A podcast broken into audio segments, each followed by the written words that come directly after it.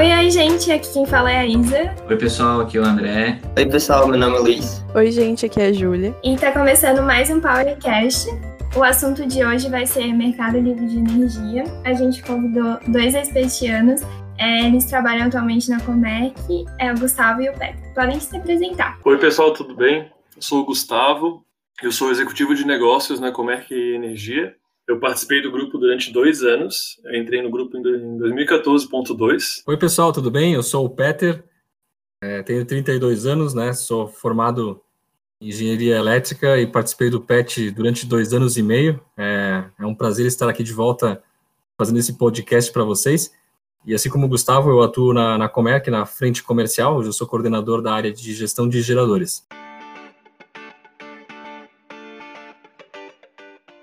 Como vocês citaram, vocês são expetianos, é, a gente gostaria que vocês falassem um pouco de como foi o PET para vocês e quais aprendizados vocês tiveram durante sua época no grupo que vocês usam até hoje. O PET foi uma experiência muito legal, então tem muitos aprendizados que eu trago comigo até hoje. Para citar alguns, eu posso, posso falar sobre isso por muito tempo, né?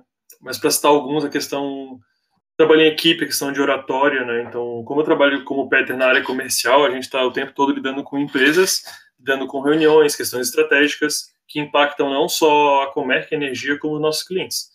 Então, participar do grupo, então participar de planejamentos estratégicos, participar de seminários semanais, foi algo que me preparou muito para participar de reuniões de negócios e ter uma visão de instituição.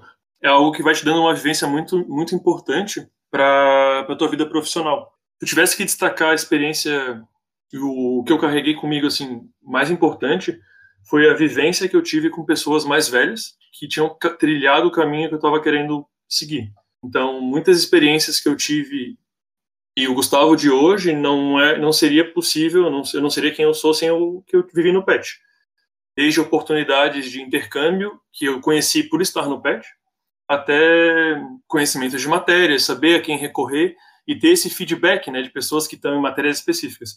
Hoje na Comerc eu faço a mesma coisa, eu estou com pessoas muito mais experientes que eu e isso me permite um crescimento exponencial. Acho que seriam os principais aprendizados que eu tive, além de participar de e organizar a VMC, né, Volta ao Mundo do Conhecimento, que a gente faz, é um carro-chefe do PET desde a minha época e ter uma noção de budget, ter uma noção de contato com empresas, e só para citar alguns, né, se a gente não entrar no mérito de trabalho em equipe, a questão de participar de discussões, lidar com conflitos, é, expectativas, tanto da graduação quanto do próprio grupo. Então, muitos aprendizados que a gente carrega até hoje, né? E só olhando para trás para a gente ver o impacto que o PET teve na nossa, em quem a gente é, né? O PET para mim foi uma, uma experiência incrível também. É, eu acabei entrando no PET no início da faculdade, no, no segundo semestre. É, como comentei, permaneci no, no grupo né, durante dois anos e meio. Né, dentro desse, desse período, além das, das VMCs, né, a gente é, trabalhou muito com a questão de seminários, com reuniões em inglês, né, fazendo networking, fazendo pontes com uh, empresas externas à, à, à, faculdade. Isso trouxe muitos aprendizados para todos do grupo, para todo mundo que, que fez parte do PET eh, na época, quem faz parte do, do PET ainda hoje. É, como principais aprendizados, eu acredito que seja a parte de comunicação. Né? O PET é um, é um grupo que acaba trabalhando muito, muita questão do, de, de soft skills, hoje tão importantes no mercado, enquanto que a engenharia né, trabalha essa questão do, do, do cálculo, da matemática, da, da questão analítica, né, é, a, o PET, né, dentro das atividades que o PET tem, acaba trabalhando a parte mais de comunicação, networking, trabalho em equipe, né, é, trabalho em equipe é uma, uma, uma das coisas que, que eu mais gosto hoje da, aqui dentro da Comerc, né, e a gente aprende muito isso dentro do, do PET, assumir novas responsabilidades, então, além das, das, das provas, dos aprendizados da, da engenharia, é, fazer parte do PET é assumir novas responsabilidades, assumir lideranças né, em atividades que existem dentro, dentro daquele grupo, e foi através do PET também, assim como o Gustavo comentou, eu consegui fazer um, um estágio uh, fora do país, né? Fiz um estágio na Alemanha e é também através do PET que eu estou hoje na Comerc. Então, é, quem eu conhecia a Comerc, né? Até falando um pouquinho da Comerc, conheci ela através do, do, do um espetiano que é o Wagner Wagner Foster e, uh, e, foi ele que me apresentou a empresa e a hora que né, abriu uma oportunidade de, de eu trabalhar aqui, né, eu acabei entrando na, na Comerc também.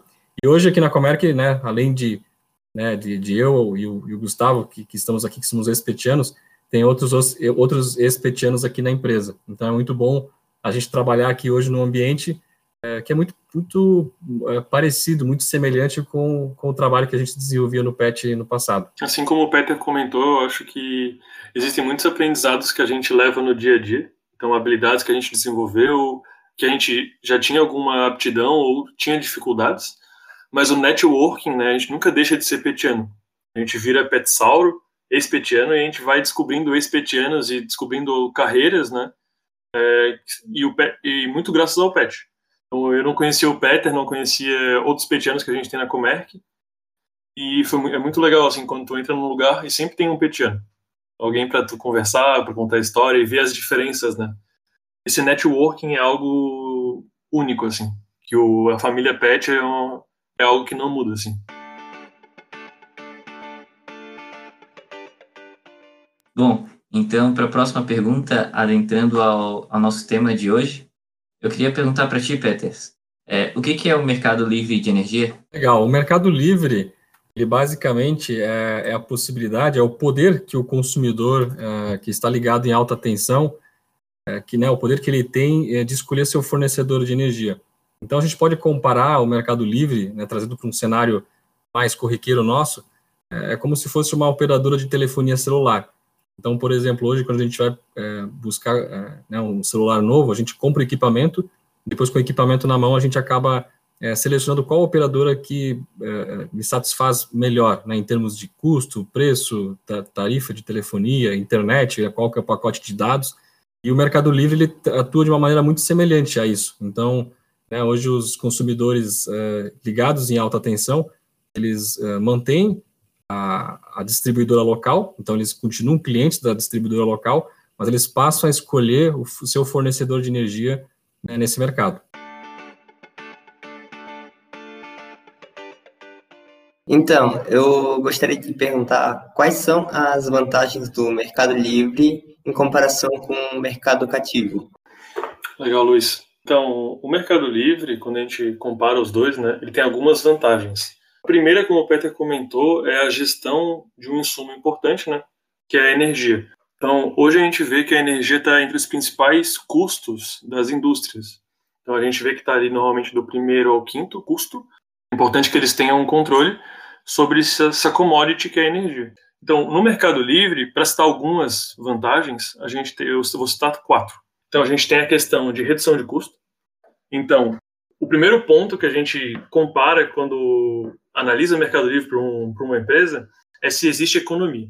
Existindo economia, a gente diz que existe viabilidade dele migrar do mercado cativo para o Mercado Livre. Esse, essa economia vem em três componentes. Então, tanto comprar uma energia mais barata, não comprar mais energia da distribuidora, e ter redução em duas tarifas: tarifa de uso do sistema e a de demanda que são duas tarifas que eles pagam, todo o consumidor paga para a distribuidora. É, para citar os quatro, a gente tem a redução de custo, a gente tem a questão de previsibilidade, então planejamento orçamentário, o, fazendo contratos de mais longo prazo, a gente não tem um mínimo no Mercado Livre, mas a gente vê que é vantajoso fazer, dependendo do caso, claro, fazendo contratos de um, dois, três, quatro anos, os consumidores eles têm já um conhecimento do quanto é que vai ser o custo com energia no, daqui a alguns anos. Então, eles conseguem ter uma noção do budget que, eles, que vai ser necessário e fazer planejamentos e movimentações que são comuns na indústria. Né? A questão da energia é o mesmo preço 24 horas, então não sei se o nosso ouvinte está familiarizado. Hoje, é, a gente paga três tarifas para a distribuidora. Como eu comentei, duas relacionadas ao sistema de distribuição e uma relacionada à energia. Essa tarifa de energia, o consumidor livre não paga mais, porque ele não compra mais energia da distribuidora. É, essa tarifa é dividida em horário de ponta e horário de fora ponta. No horário de ponta, pelo sistema estar tá mais demandado, né, ter um estresse de mais consumidores consumindo energia, essa tarifa é um pouco mais alta, um pouco, sendo é, sutil, ela é bem mais alta, e a gente até vê algumas práticas comuns na indústria de uso de gerador, é, maneiras para evitar consumir energia é, da rede nesse momento, pelo alto custo, né? Consumidores que têm um grande consumo têm um impacto muito grande consumir nesse horário. O Mercado Livre, a energia é a mesma durante as 24 horas do dia, o custo não muda. É um grande benefício para consumidores que têm um processo fabril que não pode ser interrompido, por exemplo, plásticos, papel celulose. O terceiro ponto é a questão de previsibilidade, como eu já comentei. E o quarto é a questão de proteção contra bandeiras tarifárias. O que são as bandeiras tarifárias? As bandeiras tarifárias é uma correção que é feita no mês a mês para tentar traduzir o custo de geração que a gente tem no Brasil, né? Então as bandeiras podem ser verde, quando não tem nenhum acréscimo, bandeira amarela, bandeira patamar 1, bandeira patamar 2. E o consumidor livre, ele não paga essas, essa tarifa mais, né? Ele não paga esse acréscimo, então ele está protegido dessa imprevisibilidade no mês a mês, que é algo que ele não tem controle, é referente à questão de geração no país. Isso para citar alguns exemplos dos benefícios. Até complementando a questão que o Gustavo comentou de benefícios, né, a principal vantagem realmente, então, assim, de uma forma resumida, do consumidor ir para o mercado livre é ter um controle é, maior dos seus custos. Né? Então, enquanto no mercado cativo ele fica à mercê de reajustes da distribuidora e não tem como reduzir essa, esse, esse custo de energia a não ser consumindo menos, no Mercado Livre ele passa a ter essa gestão de uma maneira muito ativa. É, vocês comentaram que vocês trabalham atualmente na Comec, né? Eu também comentei. É, a Comec hoje é a maior gestora de energia do país e ela já ganhou vários prêmios de melhores lugares para se trabalhar. É, vocês poderiam comentar um pouco sobre como é trabalhar na Comec, o que a Comec faz? Legal, Isa. Eu vou contar um pouco também da, da história da empresa. A, a história é bem interessante. A, a Comerc ela, ela começou a atuar no mercado de energia, né, não no mercado líquido, mas no mercado de energia em 2001, né, foi uma época de, de racionamento. É, por que, que começou a atuar nesse mercado em 2001? Basicamente, uh, quando houve o racionamento no país, existia uma, era mandatório que as empresas reduzissem um, per, percentual uh, do consumo.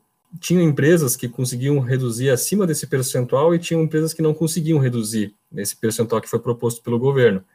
Então, as empresas que conseguiam reduzir o consumo de uma maneira superior ao que era exigido, elas conseguiam vender um, como se fosse um certificado uh, para as empresas que não, né, não tinham essa possibilidade de redução, para que não houvesse nenhum tipo de penalidade. Então foi assim que começou a, a história da Comerc no mercado de energia. A partir disso, a Comerc começou a, a entrar depois no mercado livre também. Inicialmente, o mercado livre ele foi uh, aberto apenas para clientes com, uma, com um consumo de energia muito grande. E a partir disso, esses requisitos eles foram uh, descendo, né? E uh, outros consumidores conseguiram adentrar a esse mercado também. E à medida que eh, o mercado foi crescendo, e à medida que novos consumidores foram, foram entrando, a Comerc ela começou a focar na parte de soluções de energia como um todo. Então, hoje a Comerc ela é um conglomerado de várias empresas. A Comerc atua tanto na parte de gestão uh, de energia, que é onde eu e o Gustavo trabalhamos, então na parte de assessoria, na parte de prestação de serviços, na elaboração de estratégia uh, de consumo, na parte de inteligência de mercado, mas também tem empresas é, né, que são tradings, por exemplo, que basicamente, né, traduzindo aqui, seriam comercializa comercializadores de energia. Então, né, as tradings, elas não, a, não têm ativo de geração, mas elas compram e vendem energia no mercado. É muito parecido com uma operação financeira. Além disso, nós temos uma, uma plataforma é, de notícias de mercado, ela se chama Megawatt, então, basicamente, ela é, toda a parte de notícias é, relevantes que acontecem no mercado, mudanças regulatórias, a Megawatt está cobrindo essas, essas informações.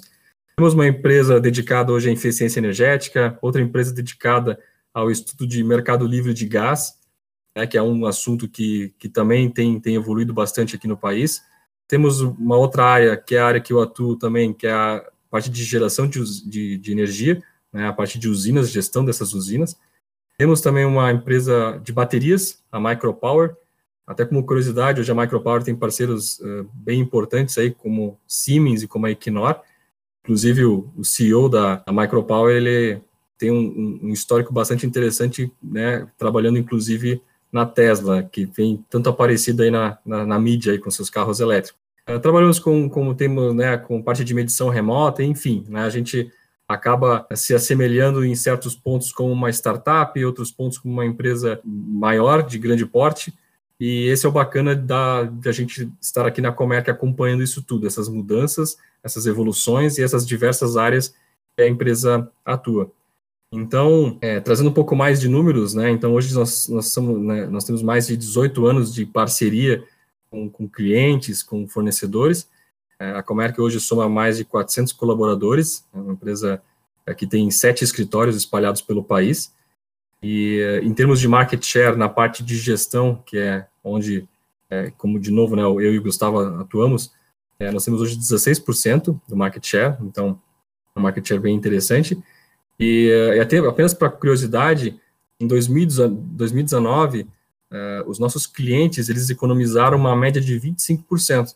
A gente fosse traduzir isso em, em reais, né, quanto que isso, qual que seria a soma disso em, em, em reais, seria perto de 3 bilhões de reais. Então é um, uma economia bastante interessante. Até complementando o que o Peter comentou, como são dados, são números bem expressivos, né? Quando a gente fala de um dos principais custos para a empresa, economizar 25% é algo que é muito interessante. Então, mais uma vez, só retomando a pergunta anterior da Júlia, o principal ponto é a questão de redução de custos e ter uma gestão, uma gestão do, seu, do ativo de energia, né?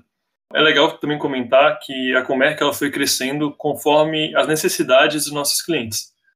Então, lá atrás, a gente começou com a gestão dos consumidores e começou a identificar necessidades começou a moldar inter, é, internamente no, no, as equipes da Comerc para atender é, as necessidades dos nossos clientes em basicamente tudo que é relacionado à energia. Então, existem algum, algumas empresas do grupo que traduzem bastante o crescimento da Comerc, assim como o Peter comentou, a nossa empresa de inteligência e a DOC 88, que é a nossa aceleradora de startups, nosso polo de inovação, são empresas que começaram lá atrás como equipes, equipe de TI e uma equipe de inteligência, dentro do grupo, e hoje são são duas empresas que a gente o mercado necessita, né? Para também complementar um pouco, um pouco da história da Comerc. Exatamente, e até para a gente ter uma, uma, uma, ideia de também de, de crescimento de número de colaboradores, é, quando eu entrei na Comerc, isso em 2012, nós éramos em cerca de, de 60 pessoas. É, hoje, comentei um pouquinho, hoje nós somos mais de 400 pessoas que, que trabalhamos em, em sete escritórios, e, eh, então, assim, o número de oportunidades que existe dentro da empresa, né, nem você perguntou isso aqui, né, como é que é a forma de trabalhar, é realmente uma forma de trabalhar uh, muito, de muito coleguismo, né, é uma, é uma família, assim como existe a família PET, existe a família Comerc, né, então a gente conversa muito com, com todo mundo, né, então existe uma, uma entrega também uh, de, de todo mundo, né, com relação às atividades que a gente faz aqui dentro, e, e é através disso que a Comerc vem, vem crescendo, né? E saiu de 60 pessoas quando eu entrei e hoje mais de, mais de 400. Então, até vale aqui uma, um reforço e uma dica. Quem tem interesse pela área, quem tem interesse pela empresa, é, quiser saber um pouco mais da gente, quiser conhecer também um pouco mais essas outras áreas que a gente atua, como a gente deu exemplo aqui, é, né, a dica é que vale a pena acompanhar nossas mídias sociais. Então, seja no LinkedIn, seja no YouTube, no Instagram, né, porque sempre são divulgadas algumas das atividades que a gente está desenvolvendo, as oportunidades também, né, para quem está buscando oportunidade, as oportunidades são divulgadas nesses canais também. O, o dinamismo que a gente encontra hoje na, na Comerc, falando um pouco do escritório de Florianópolis, né, é um dinamismo que lembra bastante o PET na minha época. Então, a questão de tanto aprendizado, então todo dia as coisas estão mudando, a gente está aprendendo, é, uma, é um aprendizado muito natural, assim, e todo mundo está muito preocupado com o desenvolvimento de todos. Assim como o Peter comentou lá no começo, oportunidades vão aparecer e com o crescimento do, do mercado de energia, que é algo inevitável, né? E o crescimento da Comerc, mais oportunidades vão aparecer. Então é muito interessante que o, o nosso ouvinte, né, esteja, esteja acompanhando no, no LinkedIn, né, no Instagram, uh, os posts sobre novas oportunidades, sobre acompanhando o mercado. Quando eu voltei do meu intercâmbio, eu só tive a oportunidade de fazer uma, de conversar com o Peter, conversar com o João, nosso diretor comercial, muito por causa do Pet. Então, correndo atrás, observando as redes sociais da Comerc, soube que ia ter uma palestra na semana acadêmica, fui lá, entendi um pouco mais sobre o mercado de energia E aí depois a, o networking que a gente desenvolve por ser petiano, né, me, me permitiu também começar a conversar mais um pouco mais a fundo com eles. E hoje estamos aí retribuindo um pouco para os novos petianos e os, os ouvintes. Toda vez que vocês falam do pet, eu fico rindo, assim, porque é bizarro que, mesmo com tanta diferença, com a diferença do tempo que a gente fez parte do pet, eu identifico tudo que vocês falam aqui dentro. É muito demais. É muito legal isso. Algo único, assim. É uma coisa que eu sempre vi, assim, quando eu estava na graduação, eu já entrei focado em entrar no pet, como eu comentei lá no meu, no meu post. É, meu pai era espetiando o pet produção, mas olhando os grupos que tinha na minha época, as oportunidades que eu tinha de, de empresa júnior, de outros pets também, que os, os, pets eles funcionam, isso é interessante, os pets funcionam de maneira independente, com objetivos diferentes e a gestão é diferente. Eu realmente acredito que o pet elétrica é muito legal, porque permite que ele tem uma flexibilidade organizacional muito grande. Então, por mais que o pet mude muito da minha época, assim como vocês fizeram a fusão de alguns GTs e estão se adaptando à questão da pandemia, é, a cultura, como o Peter comentou, continua. Então, a essência do pet tá ali vai mudando a questão organizacional, que é um exercício de criatividade, né? Cada geração de petiano consegue consegue trabalhar da melhor maneira. Mas eu tenho certeza que o pet, o carinho que eu tenho pelo pet, o Peter também tem, os petianos que vieram antes da gente também têm, vocês também têm. Eu sempre falava pro, pro, pro meu pessoal lá, para meus colegas, é, a gente vai se formar a gente vai sair da faculdade, a gente vai trabalhar e 20 anos depois o PET vai continuar lá. O PET continua, a cultura do PET continua e é isso aí. O mercado livre de energia aqui no Brasil, ele é relativamente novo, né? Tem cerca de um pouco mais de 20 anos. E as pessoas não estão acostumadas com isso, assim, pouca gente conhece realmente o que é e como funciona. A gente queria que vocês explicassem como funciona isso aqui no Brasil, assim, bem, bem específico. Legal, Julia. Então, o Mercado Livre no Brasil, ele é uma oportunidade para consumidores que estão em alta tensão, né? Então, classe A. Esses consumidores, a gente está falando de empresas de médio é, a grande porte, podem migrar para o Mercado Livre, mas tem que cumprir com alguns pré-requisitos. Para citar um deles, a gente tem o pré-requisito de demanda contratada. O demanda contratada é uma parte do sistema de distribuição que vai estar reservada para esse consumidor. Então, esse é um dos pré-requisitos e esse pré-requisito ele vem mudando. Para dar um pouco do, para retomar um pouco do histórico que o Peter comentou, lá para trás, o pré-requisito de demanda era lá por, em torno de 10 mil quilowatts. Então, a gente estava falando de grandes consumidores. Lá, lá no começo do Mercado Livre, a gente tinha a migração só de grandes consumidores, que tinham uma economia bem significativa com isso.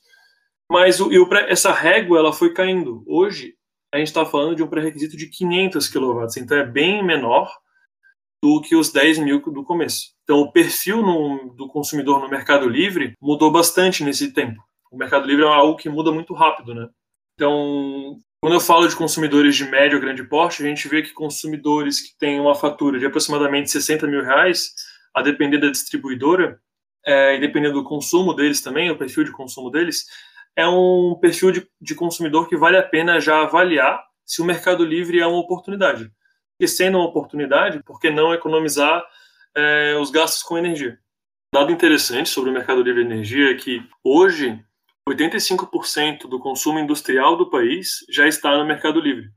Então, quando a gente olha para o consumidor de baixa tensão também, 30, mais de 30% do consumo de todo o Brasil está no Mercado Livre. Então, isso mostra um pouco o funcionamento né, e a procura que se tem tido nos últimos anos no Mercado Livre como uma, um benefício né, para diferentes consumidores diferentes setores. E complementando um pouco desse funcionamento, é, o Gustavo acabou comentando um pouquinho dos, desses requisitos, né, de quem pode entrar e quem pode fazer parte desse mercado. Mas falando em termos operacionais, como a gente já comentou um pouquinho aqui no podcast, o consumidor é, livre, ele, ele, ele né, um, a principal diferença, né, o principal funcionamento desse mercado é que ele passa a negociar essa energia diretamente com um agente é, que é gerador ou comercializador de energia. Então, ele pode ajustar prazo de pagamento, ele pode ajustar né, os preços, é, negociar esses preços do mercado, negociar o reajuste, como é que vai acontecer esse reajuste, qual índice utilizar, qual database utilizar consegue verificar quais são os, os ranges, né, a gente chama isso no mercado, as tolerâncias de variação desse consumo de acordo com a necessidade dele. Então, realmente, ele consegue é, fazer um contrato de acordo com o perfil que ele tem. Então, a gente conhece, por exemplo, consumidores que são sazonais, né? Se a gente pegar o exemplo de, de shoppings, por exemplo, hospitais que têm uma carga de refrigeração muito elevada, é natural que eles consumam mais energia na época de verão, né, nas, nos meses de verão, e nos meses de inverno, por exemplo, eles têm uma, uma redução desse consumo. É, então você consegue moldar esse, essa, esse teu contrato de energia de acordo com o perfil de consumo de cada consumidor. Né? Então você consegue realmente chegar num nível de personalização é, bastante grande. Em termos financeiros, é, o que, que muda? Então a mudança basicamente é que o cliente, né, e o, ou, ou o consumidor no caso, ele deixa de pagar uma fatura única, ao invés de ele pagar uma fatura única para a distribuidora com todos os custos ali dentro, ele passa a pagar pelo menos quatro ou mais faturas né, por mês, é, bancando aí, por exemplo, né, a energia separada, a distribuidora e outros custos adicionais que existem no mercado livre de energia. Então, como vocês podem ver, é, nem tudo na vida é só bom. Existe um aumento de complexidade para o consumidor, né? Então, para ter esse benefício da economia, tem um aumento na complexidade de operações é, no mês a mês, a questão de planejamento, é, contratação de energia, e é aí que eu e o Petra a gente entra, né? Com esse apoio é, estratégico, apoio operacional também para o consumidor. Então, essa é a importância, um pouco do que a gente faz, assim. Uma das coisas que a gente faz e apoia nossos, nossos parceiros, né? Para saber um pouco mais sobre o mercado livre de energia no futuro e alguns impactos decorrentes da pandemia, acompanhe a parte 2.